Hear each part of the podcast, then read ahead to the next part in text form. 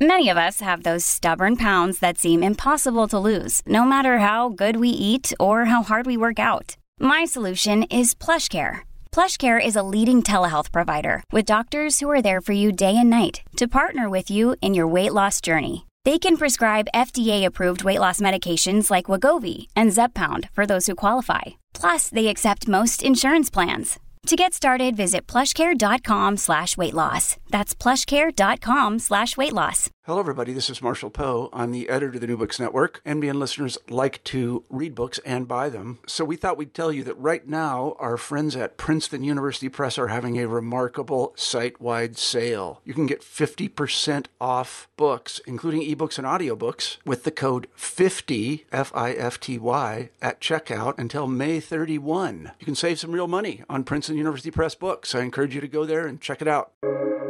Welcome to the New Books Network. Hello, everybody, and welcome back to New Books in Science, a podcast channel on the New Books Network. I'm Galina Limorenko, doctoral candidate in neuroscience with a focus on biochemistry and molecular biology of neurodegenerative diseases at the PFL in Switzerland, the host of the channel. Today we'll be talking to Lauren Aguirre about her new book, The Memory Thief and the Secrets Behind How We Remember, a medical mystery. The remarkable true story of a team of doctors who, throughout years of scientific sleuthing and observant care, discover a surprising connection between opioids and memory, one that holds promise and peril for any one of us. How could you lose your memory overnight, and what would that uh, would that mean? The day neurologist Jed, uh, Jed Barash sees the baffling brain scan of a young patient with a devastating amnesia marks the beginning of a quest to answer those questions. Through the prism of this fascinating story, Aguirre goes on to examine how researchers tease out the fundamental nature of memory and the many mysteries still to be solved. But at its core, Aguirre's genre bending and deeply reported book is about paying attention to the things that initially don't make sense, like the amnestic syndrome, and how these mysteries can move science closer to an ever evolving version of the truth. Well, Lauren, welcome to the show. Hi, Galina. I'm very happy to be here. Oh, it's really great to have you to here today with us. So, as we have witnessed the unprecedented times of the recent global pandemic, well, in the midst of which we're really still are, but hopefully, you know, it's uh, tending towards the end. I was wondering if you would reflect on how has it affected you and your work, and maybe some main takeaways that you have gathered from this experience. Sure. So um, I was extremely for- fortunate, um, both personally and professionally. Um, I was at a point in the book where I had done all the major research and the kind of research that really needs to happen face to face with people, where you can see their surroundings and get to know them and um, have them get to know you enough to trust you to tell their story. Um, so when the pandemic arrived, I was really at a point where I could do follow up interviews over Zoom and, and FaceTime and what have you. Um, and that worked. Of course, for them, it was it was pretty bad because experiments had to be put on hold. Um, so that was that was very different for them. But but for me, um, it allowed me to focus on finishing up writing the book and also saying, okay, well, I guess I need to stop writing because really nothing else is going to be happening anytime soon. Um, and then personally, I was also extremely fortunate because, um, you know, my work I was able to continue doing, and um, you know, my kids, the ones who weren't home anymore, came home, um, and we were able to spend the kind of time together that, you know, hadn't happened since they were in elementary school. Um, so that kind of closeness with the family um, was it'll it'll never happen again. So that was really um, something to treasure. And then, um, you know, it was clear how fortunate we were also in that um, my daughter works with seniors in a senior living center. Um, and so, you know, she would just come home and um, tell me about, you know, the devastation there and how hard it was for the seniors when she had to go around and say, we can't do activities anymore. Um, you can't leave your room.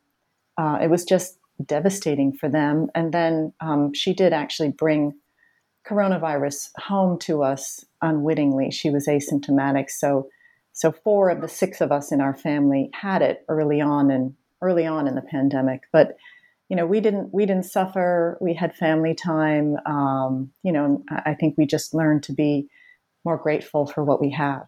Oh, that's excellent. I just hope you don't have uh, any long lasting uh, uh, sort of uh, symptoms after and hope you recover. Yeah, I did lose my sense of smell for a while, but but it's mm-hmm. back. Um, so I think I'm okay. We'll see. Excellent. So, can you tell us a little bit more about yourself? Sure. So, um, I grew up in the Boston area where I still live. Um, and uh, my father was a mathematician, my mother was an English teacher. So, I sort of combined those two loves. I always loved science, I loved writing, I loved languages. Um, and it occurred to me that uh, I could perhaps put those two loves together and become a science journalist. And I was um, fortunate in that uh, MIT at the time was just starting up a science writing program. Um, so I applied and um, got in, somewhat to my surprise. Um, and it was just a fantastic education because you had to learn all the core, you had to take all the core courses and, and labs. Um, but then I also um, got to take classes on, on science writing and communication. Um, and so it was it was the perfect education, and it really gave me the confidence um, to believe that I could, you know, if I worked hard enough, I could understand something.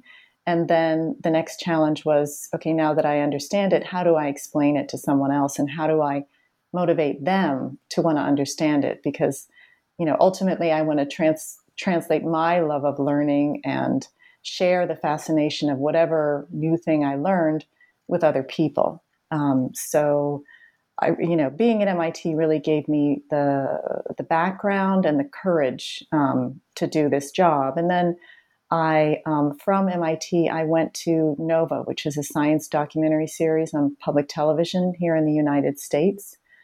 Um, for UK listeners, Horizon is sort of the the sister series, and so that was an anthology series, and I got to um, cover all kinds of topics. It could be human origins, it could be art restoration, it could be, you know, doomsday asteroids. Um, and then I also I launched our website, so I got to explore other formats for science storytelling.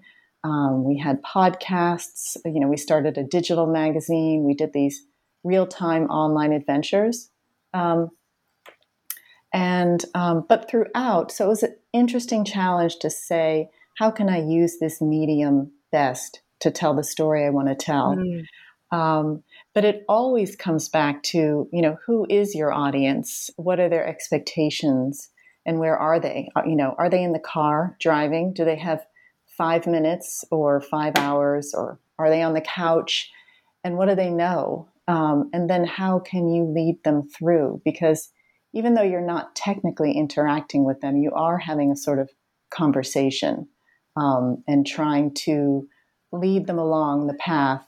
Um, okay, they know this now. What what do I need to say to make them interested in the next thing that I have to say? And that was, you know, true in the book as well. There was just a much much bigger canvas to draw on to do that. Um, so yeah, I, and you know, in terms of also what I learned at Nova, which is just as true in, in my book, The Memory Thief, I um, it was so interesting in certain fields when there wasn't a lot of data or there was a lot of confusion, um, how tightly people clung to their beliefs as if you know science is a belief system. It, it shouldn't be about beliefs but it didn't really mm. matter the field. You know, we we did a story on the restoration of the Sistine Chapel, Michelangelo's frescoes, and um, the restoration involved cleaning them. Basically, they were filthy with centuries of, of smoke, so they were brown. And a famous art historian had built his career explaining the various shades of brown and what they meant. So, you know, when they started cleaning it, it was all these gorgeous hues. He just couldn't he couldn't understand it and he couldn't accept it. So, you know, that comes up again and again and again that people have built their careers around a certain idea. And it's very hard when new information comes along that contradicts that. It's hard to integrate that or to say, well, this thing I've been working on for 20 years isn't quite right. Mm. Oh, that's fascinating. And uh, your passion for science, uh, you can really, really feel it throughout the book. So I was wondering have you ever had an inkling of uh, pursuing the actual science career, or you still not really? Um, I did. I almost changed majors. Um, I really loved organic chemistry, which mm-hmm. surprised mm-hmm. me. Um, you know, maybe it was it was one of the few courses that somehow came naturally to me and not to others so much, and um, that was a nice position to be in for once when when something wasn't so hard. But I realized I really didn't have the patience to focus in on on one topic for for a whole career.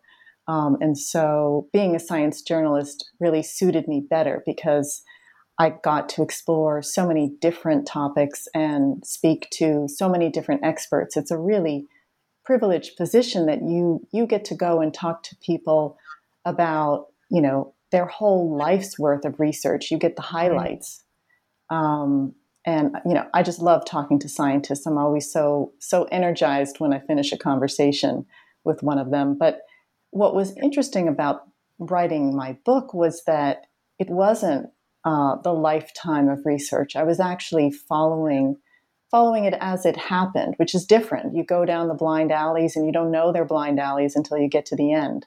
So it was quite different um, from covering, say, stories that we would do for Nova. And along your career journey, what roles did mentors play, and perhaps your colleagues as well? And maybe you have uh, some advice for um, younger aspiring journalists. well, you know, I learned something different from from everyone that I worked with. Um, some people I learned how to negotiate because a lot of producing is, you know, getting access to something or getting people to believe they should talk to you. Um, I learned persistence, um, but most of all, I learned to listen. Um, I already had the sort of prepare, prepare, prepare in my. It's just part of my constitution. Um, but you go in with your plan and then you need to uh, be willing to you know stray from it and respond to what's happening in front of you so some of the best advice i got from an editor that i had worked with at nova i had a coffee with her when i was just starting out on the book and I, I said you know what advice do you have for me and she said lauren you were always very well prepared but make mm-hmm. sure you listen just let the other person talk and talk and talk and talk because you'll learn something that you didn't even realize you you needed to ask about. So this marriage of your really unbridled curiosity about science, uh, combined with a beautiful writing, culminated in your latest book, The Memory Thief. So can you tell us what is it about, and how did you come to writing it? So um, it's a story about a strange new um, type of amnesia caused by opioid overdose. Um, and then what that can tell us about how medical science advances, um, about the science of memory, and then about possible cures or treatments for memory disorders, most notably Alzheimer's disease. Um, and I came across this story, you know, I was probably the seed was planted uh, before the story even began. So back in 2009, I had a an experience of you know dramatic memory loss myself, where um, mm. I had mm. this aura um, that came over me early one morning. I was probably working too early, um, and you know suddenly I was overcome by this feeling of impending doom, and then at the same time, my my memories basically slipped away. So you know I had awareness without knowledge. I, I didn't know who I was what my name was, you know, where in history I was. You know, nothing made sense. And it was it was so terrifying that I lay face down on the floor and shut my eyes and waited for it to pass.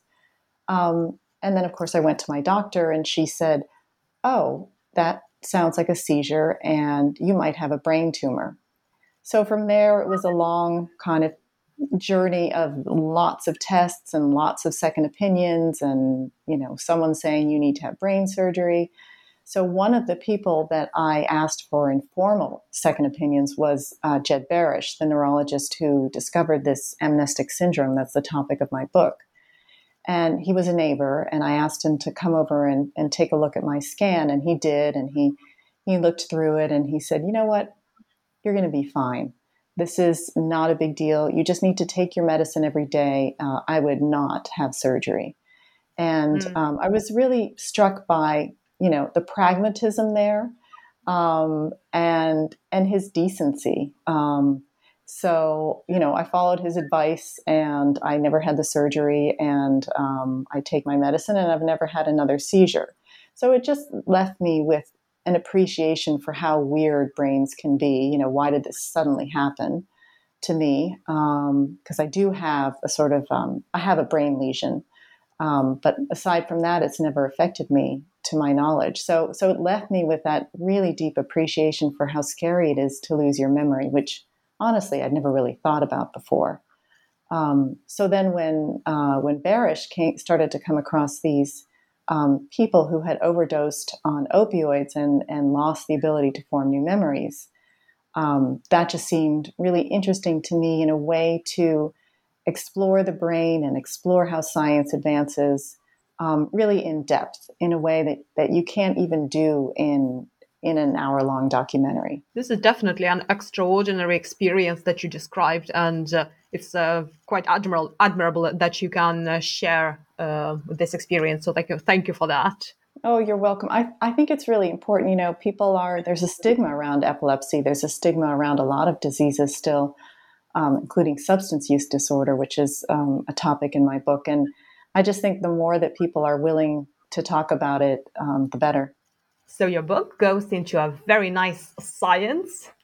So let's start and delve a little bit into that. So, what is memory and where can we find it? Um, so memory, you know, technically speaking, we all think we know what it is, but it's mm-hmm. it's the it's the ability to encode, store, and then re- remember or recall consciously or unconsciously information, skills, experience. You know, we when we think about memory, when we talk about, oh, I have a bad memory or I have a good memory, we're talking about really one type of memory, explicit memory, the things that we know that we know. Um, but that isn't all of memory. Um, and then there's the learning part of it. So learning is intertwined with memory. Uh, you you can't form a memory unless you learn, which is acquiring new information in a way that your knowledge or your behavior might change. So, you know, without without learning, there's no memory possible. As to you know where it is, uh, that's um, that's something that's still being worked out and will always be worked out. Um, it isn't certainly in one part of the brain or the other. So the hippocampus is really uh, plays a starring role in my book because you can't form new explicit memories um, without a functioning hippocampus. Um, so, but but it's not like all your memories live in hippocampus. They mm-hmm. live in distributed networks of connected neurons across the brain in the relevant brain areas that kind of make up that memory. So, if it's what's called an episodic memory, a memory of an event, um, it will though those neurons will be uh, in the places of your brain that process sight and smell and sound and emotions, um, and of course the hippocampus. But you know, some people would argue um, that it's not even in specific networks or ensembles of neurons, it's in certain patterns of brain activity. Um, and that you're sort of born with uh, a huge collection of pre existing patterns of brain activity. And then as you go through life, um, it's sort of a job of matching up those patterns of brain activity to experience. So, whatever state your brain was in at a certain point in time, um, you know, when you got the news that um, you had coronavirus, um, that is a certain pattern. Um, but you could you could theoretically get rid of all those neurons and still have that memory because you could recreate the pattern with some other ensemble of neurons. So there's this famous, you know, the Jennifer Aniston neurons, and um, I talk about this briefly in in my book um, the idea that the memory of Jennifer Aniston is encoded in certain neurons. But you know, one of the scientists I interviewed said, you know, you are welcome to erase every single one of my Jennifer Aniston neurons with a magic laser, and I, I guarantee you I will still remember who she is. Mm-hmm. Um, so, um, yes, yeah, so memory is is many things. It's the explicit memory that I talked about, um, both episodic, the events that we remember, and then what's called semantic. Um, so knowledge for facts, like who is president or you know, what color is the sky? And then there's the implicit memory, which we think about less, which is like procedural memory, how to ride a bike, and then kind of Pavlovian or habit memory, sort of learned learned responses like, you know, the bell rings and you salivate because you know that's become associated over time with the arrival of, of dinner. But all these categories also sort of bleed into each other or rely on each other. You know, you need memories of events to learn how to ultimately ride a bicycle. So these are all kind of human constructs or, or, or, names that we have to put on different types of memory to talk about it. But then we also have to remember that, you know, these are the categories that we made up and our, our brain could care less about the categories. Uh, which cat- category would muscle memory go? Is that uh, implicit? I suppose so, but you know, I didn't I didn't really interview anyone or, or read about muscle memory, but I I think that's probably what people mean in the sense that you don't you don't think your brain is involved. You just you you mm-hmm. do it like you play tennis because you played a million times. Or um, ride a bike. Mm-hmm. Right. So, what are specifically opioids, and how are they connected to memory? So, opioids, we have what's called endogenous opioids. We have our own opioids floating around in our body. Um, and then there are exogenous opioids like morphine, heroin, fentanyl, um, oxycodone, all of those things. And they they do multiple things, but the thing that they do related, um, you know, that we really care about is they um, they ameliorate pain and they also create a sense of euphoria. So, but in terms of this book, um, opioids, it turns out, under certain circumstances, can damage the hippocampus. And um, the way they do that is um, involves somewhat nerdy science, but basically, um, there are two main classes of neurons. There are the excitatory neurons that, you know, when you think about the brain, that's what you think about a neuron gets enough input and then it fires and it passes the signal on kind of blindly. But then there's this other category of neurons, which are fewer in number, but um, much more powerful in a way, really the brains of the system. And they're called inhibitory neurons. And their job is to keep things under control. So they're sort of timing, gating mechanisms. And um, one scientist referred to them as they're kind of like the bouncers at the bar. And, mm. you know, without them, you know, if someone slipped them a drink and, and they all fell asleep, you would have you would have utter chaos. So opioids, when they bind to uh, receptors on inhibitory neurons, they shut them down. So suddenly, you know, the bouncers aren't there, and your excitatory neurons start firing uncontrollably. So, um, and if they're firing enough, they will kind of use up all the resources, all the energy, and kind of burn themselves out and ultimately die. So that that is the um, best explanation for why, in some people, and it's a very small fraction, in some people who overdose on fentanyl, they wake up, um, you know, the next morning with a severely damaged hippocampus and the inability to form new memories. So, can you give us a glimpse of the story that uh, you tell in your book? So um, I actually opened the book in a sort of flash forward with a young man whose story I follow, follow throughout the book. Um, I called him Owen, and he um, he had a very um, kind of obsessive relationship with memory even before this happened to him. He was very very concerned about memory and about forgetting things, and he also had a very long standing substance use disorder um, with opioids and, and other drugs. So, um, so he had actually been sober for 18 months when he got some news that most people would consider great news. He, like me, had had these auras and was was told you might have a brain tumor, and um, he was actually pretty ecstatic about that because it would give him what he thought was permission to go back to using fentanyl. Um, mm. So, you know, society says that's bad. You know, his family says it's bad, and he didn't want to let anyone down. But cancer was the perfect justification for him to go back to using. And then when he got the news that actually, you know, he was fine and there was no tumor, he was so devastated that he went out and used fentanyl um, and woke up the next morning uh, with the ability, you know, to basically remember things for only about 30 seconds. And his doctors had no idea what what had happened and, and sent him home to live with his family, you know, with a prescription to drink more water. Um, so then I went back from there to the beginning of the story, which was in 2012 when Jed Barash came across the first known patient um, to develop this syndrome who had taken what he thought was heroin. Um, but you know, as we're learning, fentanyl is increasingly being mixed in with with heroin and with other drugs. And unless you know to test for it, you're not going to know it's there because it doesn't um, it doesn't show up on standard tox screens, and people often don't know what they're taking.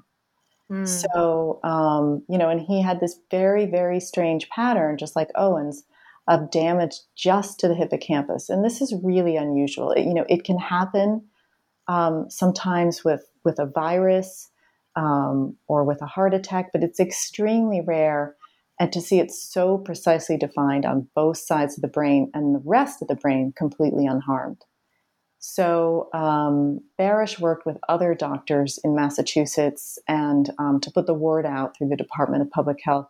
And eventually they gathered 14 such cases.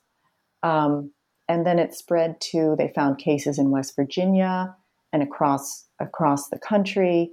Um, so it, it became clear that this, this was a real thing. Still hard to say, you know, what the scope of it was, like how many people are, are affected because um, you know, if someone comes into a hospital after an overdose and they're confused, it's very easy to chalk it up to, well, they overdosed. Of course, they're confused. And then they often want to leave the hospital as soon as they can. They're a marginalized population. Um, people don't, you know, sad to say, but care about them in the same way that they would care about, you know, a, a terrible syndrome that afflicted children. Mm. So, um, so, but Owen, then I, I bring the story back to Owen, the young man who, who overdosed at the beginning of the book, because once he kind of came out of his immediate fog, um, he actually went online and found an article that I wrote about the syndrome. And that's how he figured out, oh, that's what happened to me.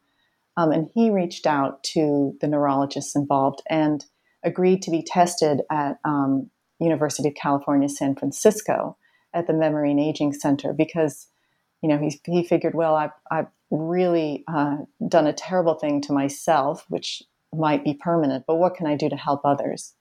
And that's a theme that comes up again and again in the book in terms of the critical role of patients in, in helping medical science advance. And so he went uh, to the Memory and Aging Center and got tested, and his hippocampus had shrunk by 10%. So between um, you know, before the overdose and after, because they did have the MRI before, they could tell really precisely. And they could tell that it really was just the hippocampus, and that was the only part of his brain that lost volume. And then his memory, he's extremely intelligent. So they did um, extensive neuropsychological testing, and he scored near the top of the chart for executive functioning in terms of the ability to plan and reason but pretty much at the bottom um, for episodic memory, not surprisingly, because his hippocampus works very, very poorly. So um, he scores like someone would with Alzheimer's disease. And that's where the kind of the connection with Alzheimer's disease comes in because um, Alzheimer's is also sort of ground zero is the hippocampus. Um, and from there, though, it spreads out to other brain regions, and um, you slowly. So you start with just memory problems in the in the typical Alzheimer's, and then you slowly lose the ability to to plan and to speak, and ultimately to move. But you know, the question that occupied the minds of these researchers was, you know, is it more than just, you know, the hippocampus is involved? Can we use this insight to help us develop tools to better understand Alzheimer's disease and maybe even to treat it? So there was um, a famous case back in the, I think it was the 80s, of another group of people with substance use disorders who overdosed on um, heroin um, contaminated or synthetic heroin contaminated with um, a toxin, which turned out to cause all the symptoms of Parkinson's disease. So um, that was the basis for the first animal model for Parkinson's disease, the first way to test treatments for Parkinson's disease. So the hope was, well, you know, if we can figure out and show that opioids really do damage the hippocampus in this predictable way, could that form the basis for an animal model for testing drugs for Alzheimer's disease? So that was kind of one connection. Mm-hmm. Another connection was what about people who are taking opioids, you know, often as prescribed, but high dose long term for chronic pain? Is there something that's happening um, that is less dramatic than this all out assault on the hippocampus, but still affecting the inhibitory neurons and sort of interfering with memory processing at a low level, ongoing every day? Um, and so, you know, the question is is that subtly impacting memory in ways that are not obvious, especially in older people who are prescribed um, opioids at higher rates than the rest of the population and who are obviously at greater risk. So that is actually um, one one theory to come out of this that just received a couple of weeks ago um, notification uh, that they can move forward. They have a grant from the National Institutes of Health here in the United States to study people at a pain clinic at the University of Pennsylvania. So that study um, just just started up, I think it'll take a year. I don't remember exactly. Um, and then a third hypothesis to come out of this work is well, if opioids damage the hippocampus, um, is there a way to turn that insight on its head and protect the hippocampus?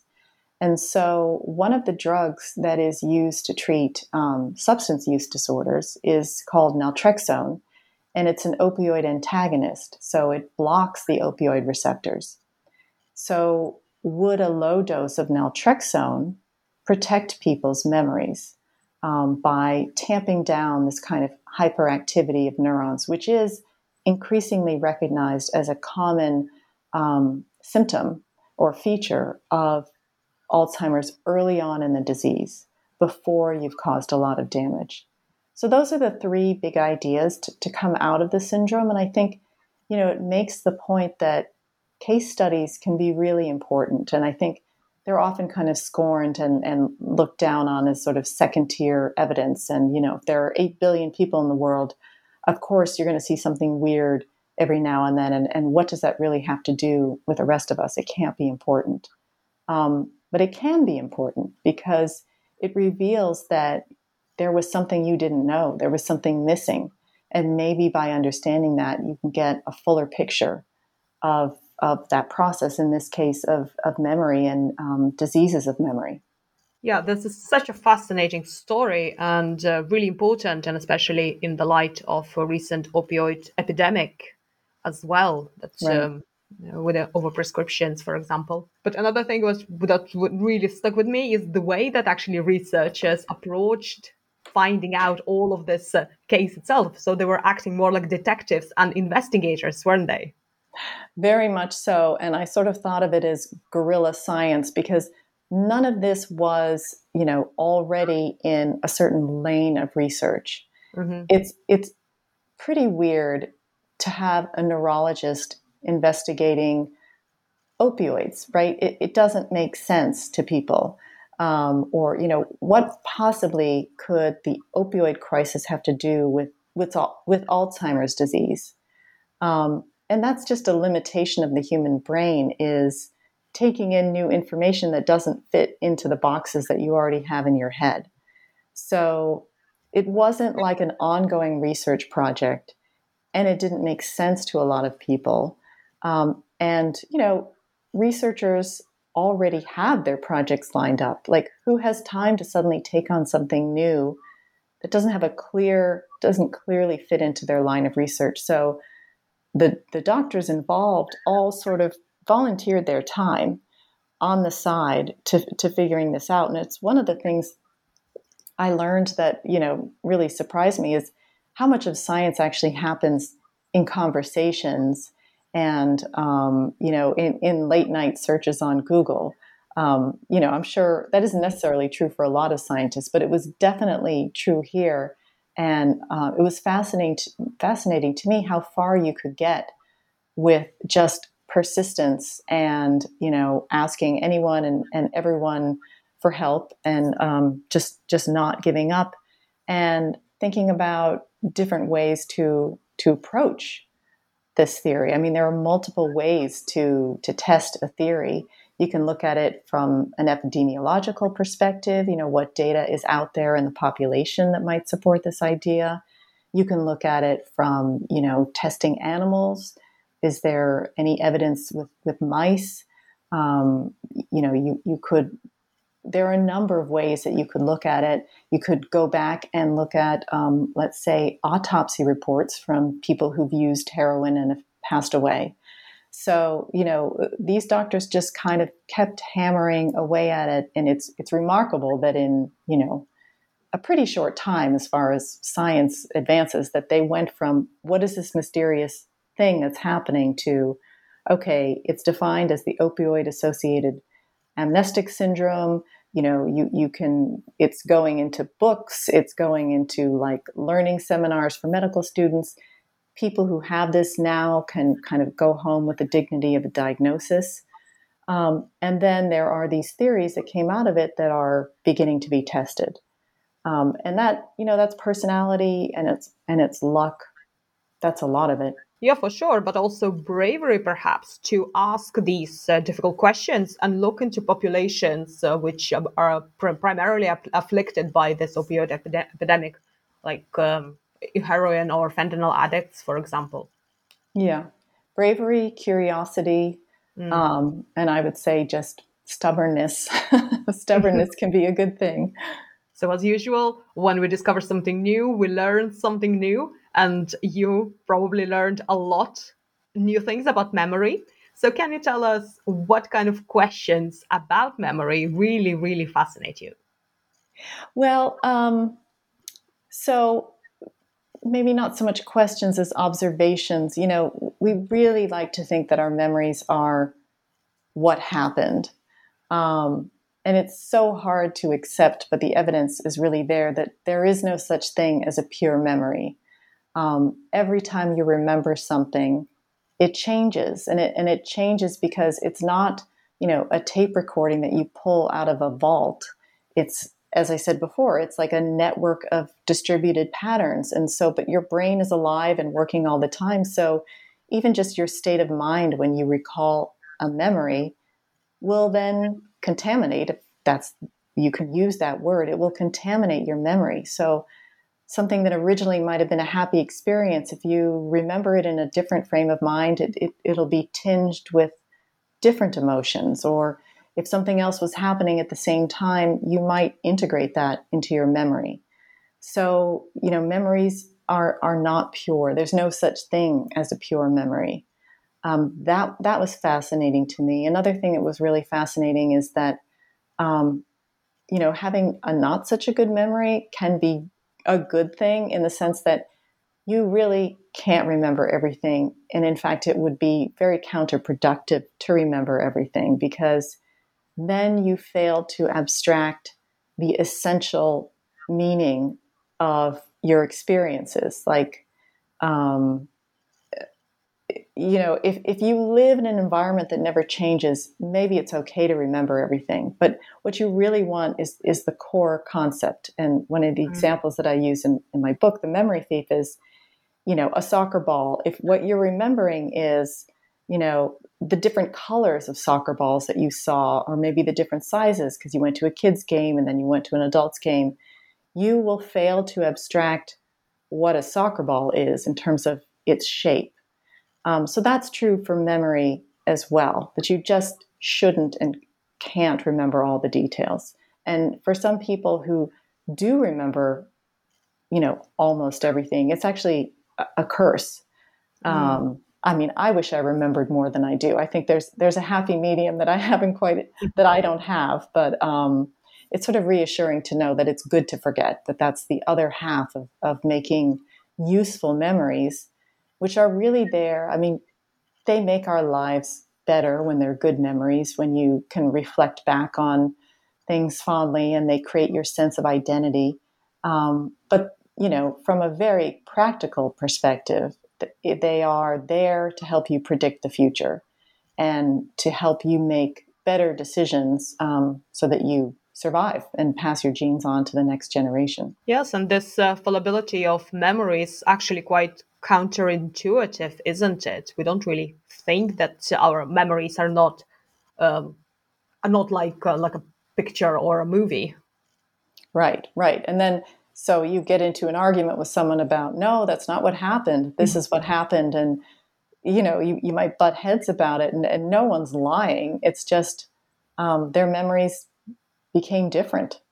Um, which is not to say that there's no truth. You know, it's not like certain memories are going to become completely false. You know, your your your memory of the delivery of your first child, the basics are going to be there, but you know, things can change and can, can change and insert themselves. You know, maybe. Uh, you know, the nurse, a certain thing happened that actually happened in another experience. Um, but yeah, memories are, are fallible, and that's that's really important to remember in conversations with people. It's important, you know, to be aware of, let's say, in trials, that you know someone's memory mm. should never be, um, you know, the main evidence against someone because because it is so fallible. But also the concept of false memories. So as as we learn more, it's uh, quite obvious that uh, it's possible to sort of implant false memories into both mice and uh, people. Yeah, and it's shockingly easy. I mean, not so much in mice because it's a it's a complex experimental protocol to to prove what you've done. Mm. But our brains do not distinguish between, you know, there's no false meter, you know, true meter.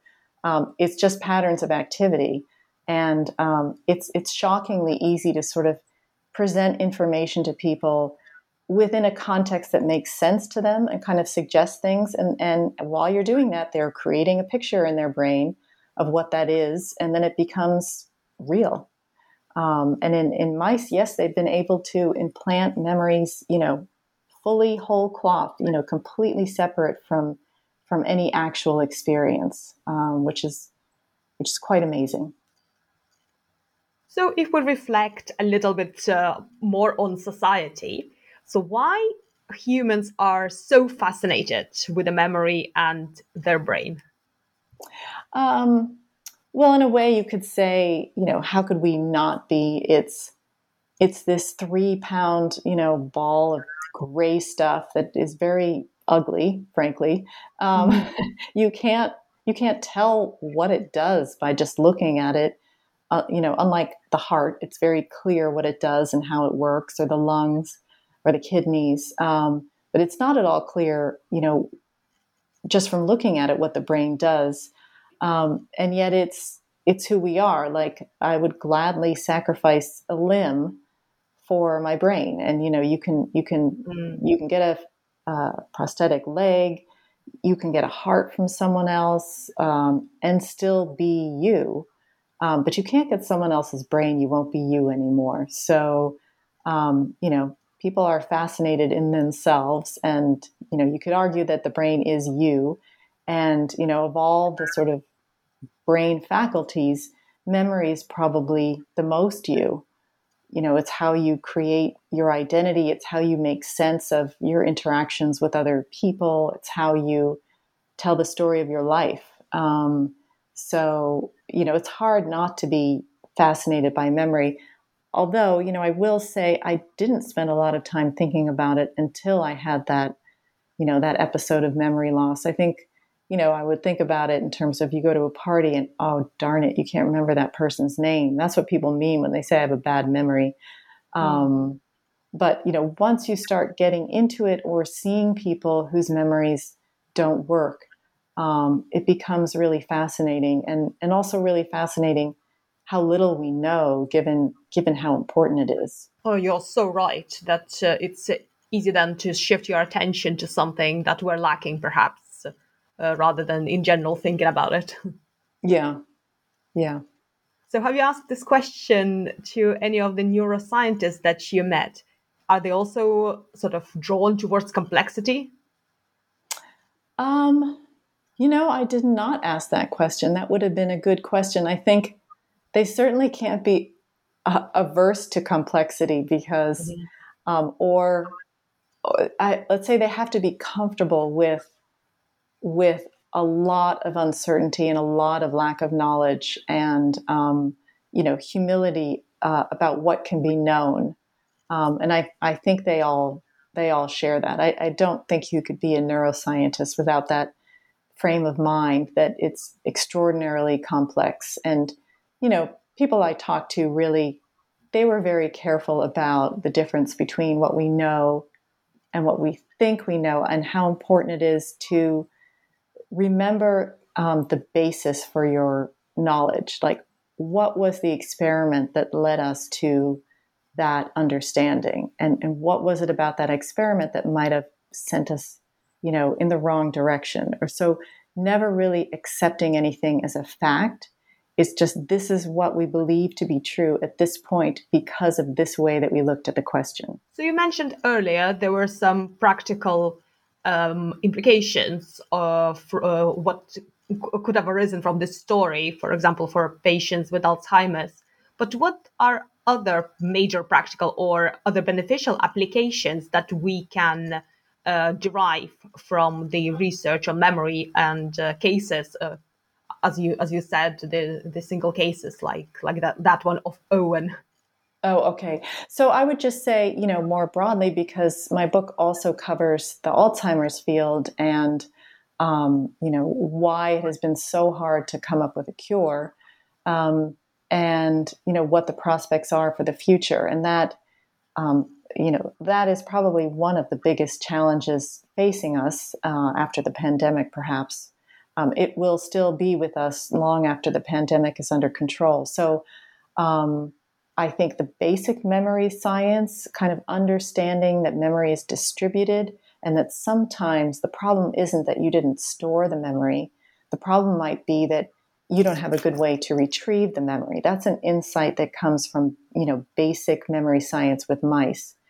Mm. So that kind of research really provides some distant vision of what might be possible. And then in the nearer term, um, you know, the field is slowly, slowly moving away from this, the so-called amyloid cascade hypothesis that held that the buildup of these sticky plaques of proteins in the brain that are, you know, one of the two hallmarks of Alzheimer's disease was the bad guy and the initiating event and the thing that if you got rid of it, you know, you would be dealing with Alzheimer's. And that has proven not to be effective in 25 clinical trials. And most people would argue in the 26th and 27th, run by Biogen, that resulted in the FDA approved drug Aduhelm. But the researchers I spoke with had a lot of hope about the future, and they said, you know, that that cascade hypothesis, you know, there are so many more new ideas in the field now and an openness to new ideas and new tools that make it easier to design smarter clinical trials and to and to test drugs more quickly um, that you know they all said we're not going to have a cure for Alzheimer's in the next you know five or, or so years, but we will have treatments, um, you know, mm. proven treatments that will, if given early enough, slow down the progression of the, the disease to the point where hopefully people will die of other natural causes before they get to that point where their lives are really disrupted by by profound memory loss and the other impairments that go along with Alzheimer's disease. So you know, I, th- I think at the end, it really is a, a, message of, of hope, not to sound cliche, but um, I think to be an Alzheimer's researcher, you have to be somewhat optimistic and, and believe that there is a light at the end of the tunnel. And I, and, you know, the people I spoke with said, yes, you know, we don't have all the answers yet, but we can see how to get there and, and we can see that we will get there. Yes, for sure. And yeah, hopeful message uh, there. Absolutely. So, what discoveries about yourself and society along your journey to writing your book, The Memory Thief, surprised you the most? You know, I think it was the role of, of luck or, or bad luck. You know, I, I was, um, and it's not just a theme that comes up again and again in the story of the amnestic syndrome and just you know, the luck of Owen Rivers coming across this article and then connecting with the researchers and making himself available for studies. That could easily not have happened. Or the luck of Jed Barash um, connecting with an anesthesiologist who had done all this work on opioids in mice and in people decades ago. So there's that kind of, of luck. Um, but also, you know, how easy it is to as I said before, like forget something that just doesn't fit into your worldview, into your knowledge base, um, or to just ignore information that just doesn't, you know, it just it seems inconvenient, it doesn't fit. And I was really struck um, as I interviewed people that um, the doctors, people who were doctors, had a really hard time accepting that opioids could damage the hippocampus because they had just never seen it. And so it flew in the face of, of their clinical evidence. Whereas neuroscientists, when I when I talked to them, they would like basically finish the sentence. Like, oh yes, you know, it shuts down the inhibitory neurons. That makes total sense. And so that kind of the framework of where you're coming from, it seems obvious in hindsight, but it was really brought home to me um, how much of a difference that makes in terms of you know what you see. For sure and it also underscores the role of uh, collaborations uh, of people from different departments. Right right. Um, and the other thing i learned is that i i really i loved writing this book. Um, it was it was a prison of my own making but i had no idea going into it you know what what i was going to be up against or or whether i would enjoy it. It is sort of a leap of faith. mm um, but I'm I'm really glad that I that I did it. No, that's excellent. So, are you a fan of medical mystery shows? And if you are, which one is your favorite? I'm not really a fan of medical mystery shows. I I was a fan of the medical show Scrubs, um, and there was it wasn't a mystery show though. It was just sort of showing, you know, the life of a doctor, um, and it was irreverent and I think you know, from the doctors that I know, sort of true to life. And I, I you know, I like that slice of life thing. I, I did watch House for a little while, and I think that was interesting because everyone does love a, a, mystery, but it was also sort of ridiculous in the sense that, you know, mm. the, the bread and butter of medicine is not these rare, rare cases that one person solves in a stroke of insight. Um, that's really unusual, but it does make good television. But I am interested in mysteries. That that's the kind of television that I watch. But it, it tends to be sort of crime, crime mysteries. And the real life story that you uh, that you tell is actually much more gripping even than the, the imaginary ones. Yes, sometimes truth is stranger than fiction. yeah, for sure. Well, we've taken up a lot of your time. So can you tell us what are you currently working on and what will be your next project? So I'm actually working on a pilot for um, a television series, um, like a, a, half-hour drama um, fiction, so that I can. It will explore many of the themes that came up in the writing of this book, um, and it sort of revolves around memory loss. Um, but science won't be the main event that's sort of there in the background, but it will really ex- allow me to explore more identity and how it, it shapes people's decisions. Um, and then I also have an idea for a new book, which is a biography of a scientist, but that's that's all I'll say at this point. Um, so those are the two big things. Um, and then I'm sort of um, I'm doing some video editorial work on the side. Um, but yeah, that's that's my next that's my next voyage is um, hopefully a, a television series. Oh, those projects sounds very interesting. So, yeah. where can our listeners find more information about your work and also your book? Um, so, I have a website, laurenaguirre.com, um, L A U R E N A G U I R R E.com. Um, you can find me on Twitter at LS Aguirre, um, and then, or on LinkedIn. And the book, uh, is distributed by Simon and Schuster. So if you want to be able to purchase it or learn more about it um, from independent bookstores or um, local, you know, other chains, Amazon, but other places, um, if you go to the Simon and Schuster website, um, you'll find the book there, or just search it on Google. Um, the Memory Thief and the Secrets Behind How We Remember, a Medical Mystery.